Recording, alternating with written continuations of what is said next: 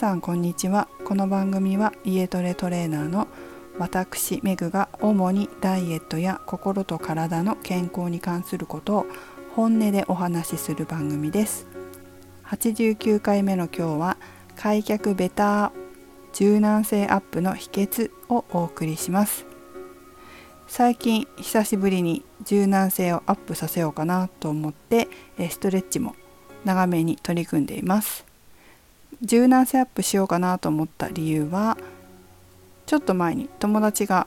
ベターっと床に頭をつけたいっていう風に言ってたのを聞いてあそういえば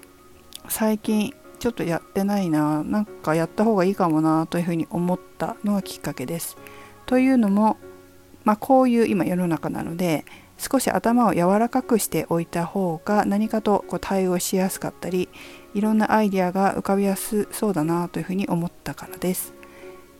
心と体は連動してますのでまあ柔軟性が足りないと頭の柔軟性もこう少し足りなくなってくるので、まあ、体からもアプローチして頭を柔らかくさせておこうかなというふうに思った次第です。で1ヶ月半ぐらい取り組んでだいぶ柔軟性も戻ってきましたので今日ちょっと久しぶりに動画を撮ってインスタグラムや YouTube にシェアしてみましたまだ硬いですけれどもまあまあまあまあかなと思ったので、えー、アップしております。でじゃあ今日はねその柔軟性アップの秘訣なんかを話せたらなと思うんですけれどもそもそも私自身は昔から体が柔らかかったわけではありません。小学校中学校高校ぐらいまではもう硬すぎてですねひどかったもんです。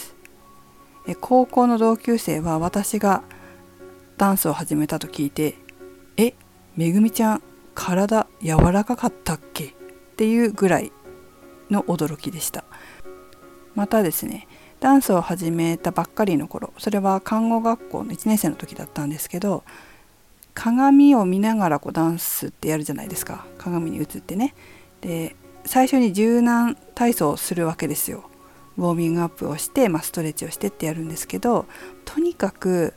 みんなすごく体が柔らかいのに私だけがすごい硬くて特に開脚して床に座って、えー、前にね倒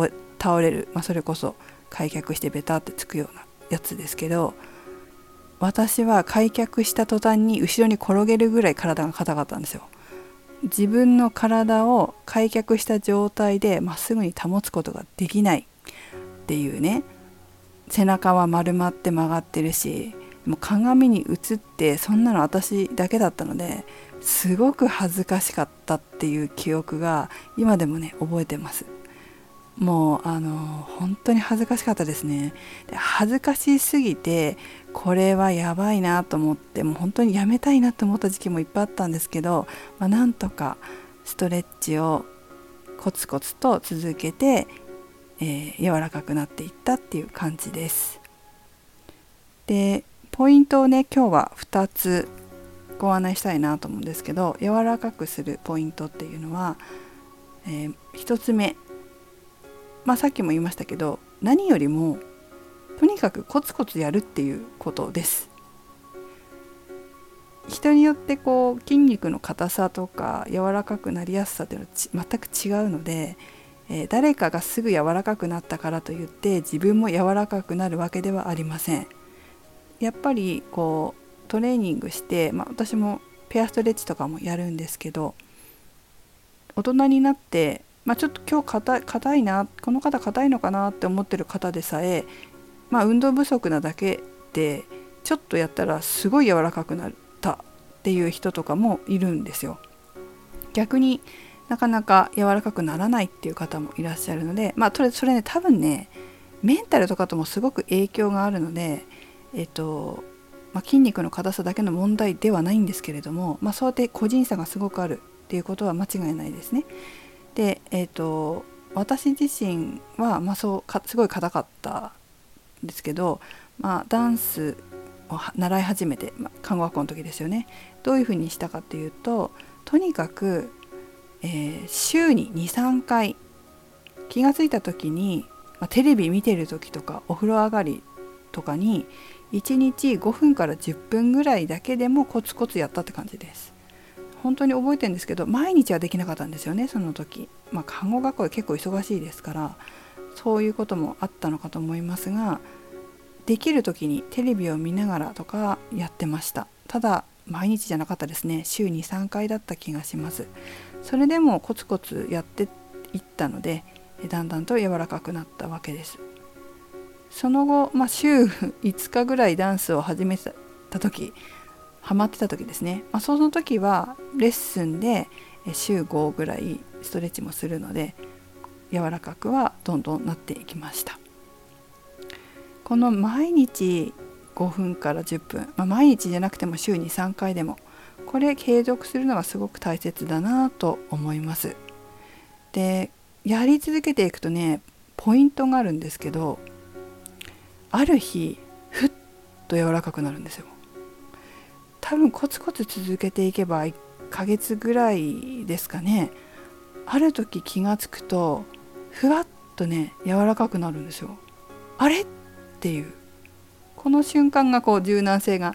アップしたなっていうふうに自分でも客観的にあ主観的にか。主観的に分かる時でもあります。これぜひ続けて体験されるとコツが分かってくるんじゃないかなと思います。でポイントの2つ目。これは、えーと、トレーナーになってから分かったことですけどまあ開脚とかっていうのが一番柔らかいとか思うのかな一般の人だと。分かりやすいのかなとも思いますけれど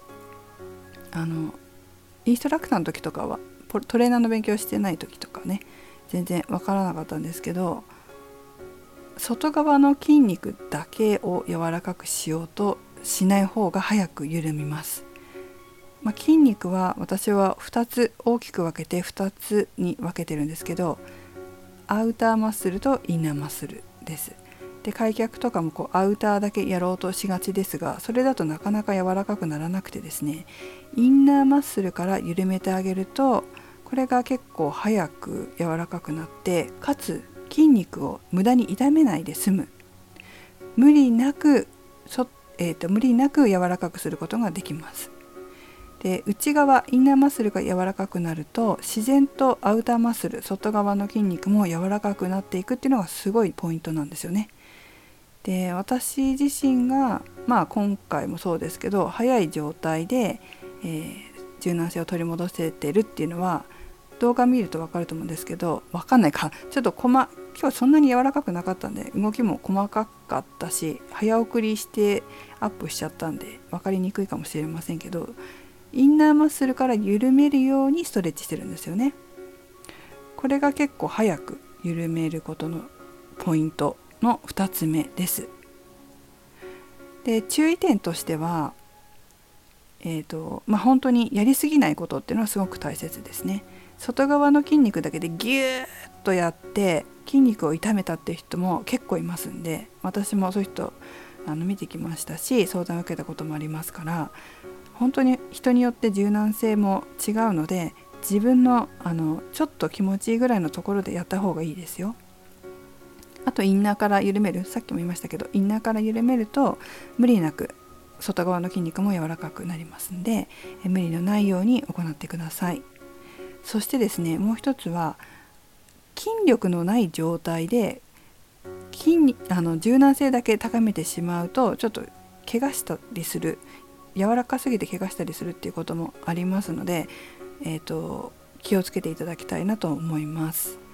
なので程よい筋力も必要だということですと私は思いますあとちょっと無理な方向に何て言ったらいいのかな体って結構つながってるんですよね筋肉って。だけどあまりにもアイソレートしてえ部分だけ柔らかくしすぎてしまうと結構怖いっていうこともありますね。えー、筋肉はやっぱつながってるっていうのがポイントだったりもします。だから連動をねしっかりさせてここは柔らかいんだけどここだけ硬いとか、まあ、そういったことがないように全身があ柔らかくなるといいんじゃないでしょうか。とトップアスリートと呼ばれる人たちは筋肉がふわふわと言われています、まあ、ちょっと私が知っている限りで言うと、聞いたことあるのはイチローさんとか長友さんサッカーのね長友さんとか、まあ、野球のも引退されましたけどイチローさんは、えー、筋肉がふわふわだと言ってました。イチローさんは肩甲骨周りで長友さんはももの後ろがふわふわだっていうふうに聞きましたけど、まあ、実際にあの見たとかいう見たんだか触ったんだかっていうトレーナーさんから聞きましたけどでも本当にそれすごく大切だなと思っていて普段は柔らかいんだけれどもここぞという時にキュッと力が入る。それが質のいい筋肉だというふうにも言われています。私自身も多分そういう感じだと思いますね。そういうふうにケアしてるので。まあ普段柔らかいです。あどこに筋肉があるんだろうなっていうぐらいこう柔らかいんですけどやっぱり筋力がちゃんと保ててるしトレーニングはしっかりできてますのである程度良い筋肉なのかもしれません、まあ、こういう筋肉しなやかな体っていうのかなと思いますね。よく伸び縮みする筋肉。怪我もしにくくておすすめです、まあ、女性だったら大体の人が女性らしいしなやかな体になりたいとかって言いますけど、まあ、そういうことなんじゃないでしょうかね。よく伸び縮みする筋肉。まあつまりは質のいい筋肉ですね。しっかりと伸び縮みする、まあ、インナーマッスルもアウターマッスルもしっかり伸びてしっかり縮む。こういう質のいい筋肉を全身につけられるとすごくしなやかな体になってくると思います。はい今日はここまでにします。最後までお聴きいただきありがとうございました。メグでした。